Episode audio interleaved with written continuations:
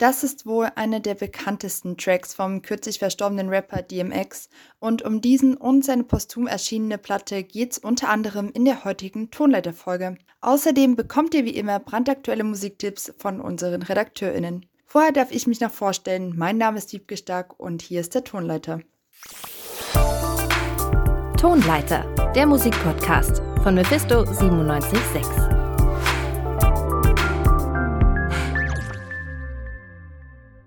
Es ist erst knapp 2 Monate her, dass die traurige Nachricht kam, Earl Simmons, besser bekannt als DMX, ist verstorben. Doch das ist zum Glück nicht das Letzte, was wir von ihm hören durften, denn nun ist sein posthumes Album Exodus draußen. Das dürfte viele Fans von ihm sehr freuen, denn sein letztes Album-Release ist schon fast 10 Jahre her. Meine Kollegin Emma Dresse hat sich näher mit Exodus, unserem Album der Woche, beschäftigt. Hallo Emma. Hey. Also mit DMX haben ja diesmal ein Album von einer richtigen East Coast-Legende dabei. Ja, voll. Ich denke auch durch so Songs wie Party Up oder X Gon' Give It To You dürfte er niemandem nichts sagen. X gon' give it to you. Wait for you to get it on your own. X gon' deliver to you. Knock, knock, open up the door, it's real. With the non-stop pop-up, I'm stainless steel. Go hard. Ja, das ist definitiv ein Klassiker. Leider ist das neue Album ja unter sehr traurigen Umständen erschienen. Ja, total. Also ich denke, DMX hätte das Release auch gerne selber miterlebt. Wobei ich auch echt sagen muss, dass ich bei posthumen Alben immer ein wenig Bauchschmerzen bekomme.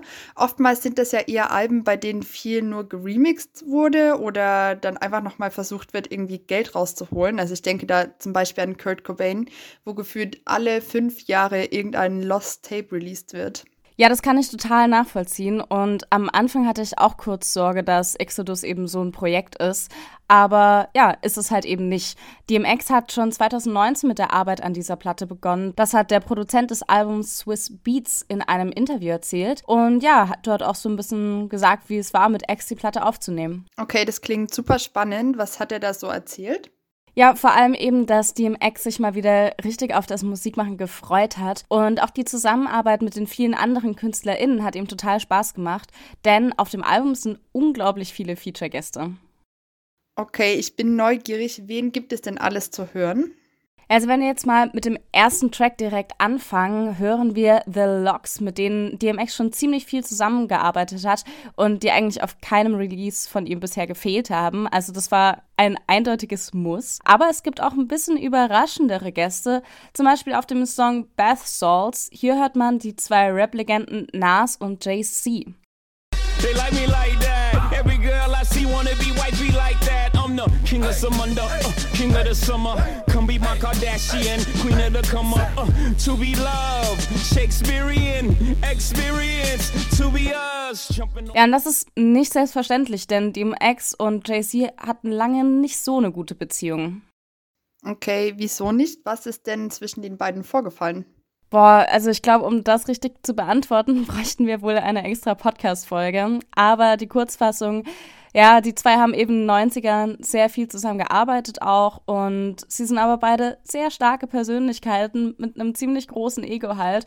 Und dann kam es halt einfach zum Beef, was auch in den 90er Jahren recht typisch war und häufiger vorkam. Aber es gibt noch einen Gast auf dem Album, der für mich ziemlich überraschend kam, aber nicht so in einer positiven Art. Und zwar Bono von U2. Der singt nämlich die Hook von Skyscrapers.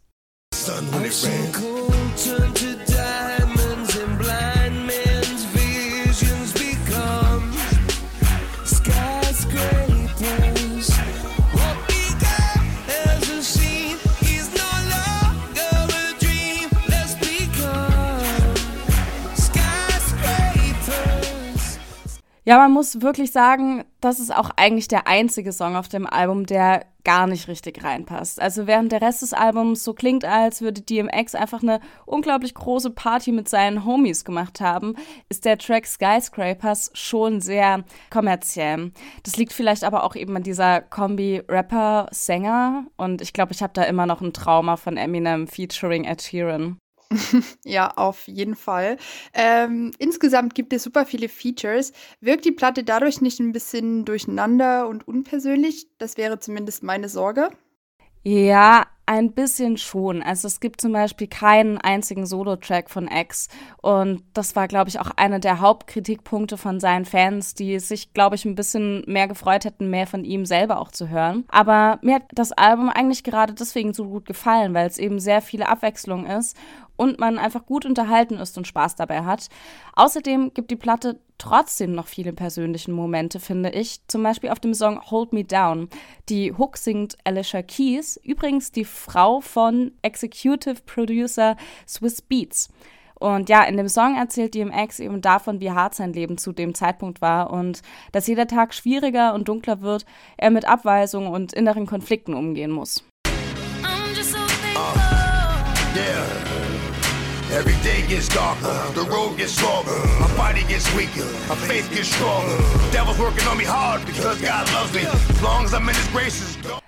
Ja, aber der Song hat auch etwas Positives, denn wie in sehr vielen Songs sagt er, dass ihnen sein Glaube am Ende die Kraft gibt. Okay, das sind wirklich intime Einblicke, die man da so bekommt.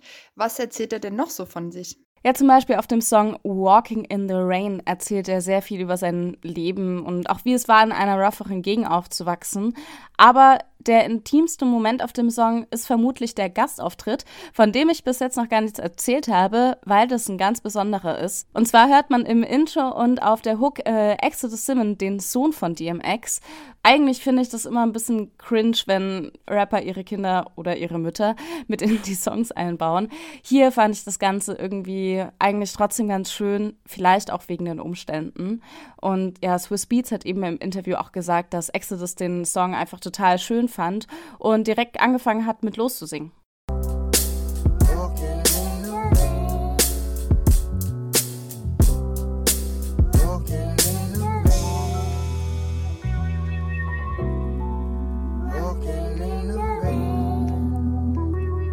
Okay, also alles in allem klingst du ja ziemlich begeistert, oder? Ja, also ich finde, Exodus ist eigentlich ein durchgehend stabiles Album, naja, bis auf den Song mit Bono, aber ja, das wirkt einfach total authentisch und klar ist es ein bisschen schade, dass man gar nicht so viel von DMX alleine hört, aber wie gesagt, man bekommt ja trotzdem ziemlich viel Persönliches mit. Das sagt unsere Redakteurin Emma Dresse zur posthum erschienenen Platte Exodus vom Rapper DMX. Wenn ihr noch mehr über die Platte erfahren möchtet, dann schaut doch einfach mal auf unserer Website www.radiomephisto.de vorbei. Da findet ihr noch eine ausführliche Rezension. Danke, Emma. Bitteschön. Okay, die Platte von DMX hat mich zumindest ein bisschen melancholisch gestimmt. Da kann ein bisschen Entspannung nicht schaden. Für die perfekte Hintergrundmusik dafür könnte die neue EP der australischen Band Tora sorgen. Wie die so klingt, erzählt uns meine Kollegin Frauke Ott. When will I learn to love? When will I learn to love again? Am Mittwoch releaste die vierköpfige Band Tora aus Byron Bay in Australien ihre neue EP When Will I Learn. Zwar besteht die EP nur aus 2 Tracks, diese geben jedoch schon einen Vorgeschmack auf das am 3. September erscheinende Album A Force Majeure. Die 4 Bandmitglieder lernten sich schon zu Schulzeiten kennen und treten seit 2013 öffentlich auf. 2015 veröffentlichten sie dann ihr erstes Album High Enough. Inzwischen wohnen Thorn, Sean, Joe und Jai in Amsterdam, zwangsweise auch durch den Ausbruch der Pandemie. Dafür konnten sie die Zeit nutzen, um sich auf ihr neues Album zu konzentrieren. Oh, we've given up to be recognized was a sacrifice. Why don't you?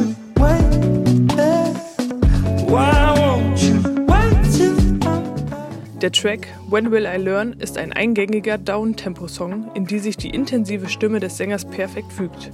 Ihr anderer Song Why Won't You Wait ist dahingegen etwas poppiger und wirkt deshalb austauschbarer.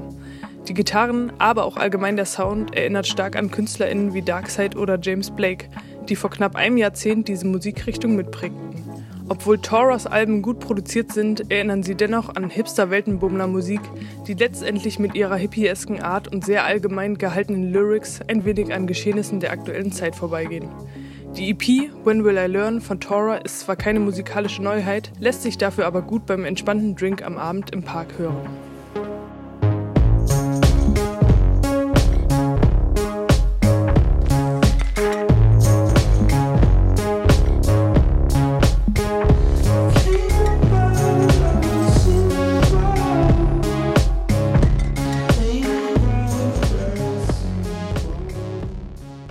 Und das war der Beitrag von Frauke Ott über die neue EP von Tora mit dem Titel When Will I Learn. Und damit kommen wir von Hipster-Weltenbummler-Musik aus Australien wieder zurück zu Hip-Hop aus Berlin. Denn das Kollektiv BHZ hat einen neuen Song mit dem Titel Drink is Kalt rausgebracht. BHZ machen mal wieder das Gleiche wie immer, aber so, wie man es noch nie von ihnen gehört hat. Wie schon zum Beispiel auf Bands picken sie auf der neuen Single Drink is Kalt einen Beat mit für sie untypischem Sound. Die Drums und der Rhythmus erinnern weniger an Hip-Hop als an Pop oder EDM. Zusammen mit dem ruhigen Sample gibt das Ganze dem Song einen gewissen Antrieb, der sich aber gut mit der melancholischen Stimmung verträgt.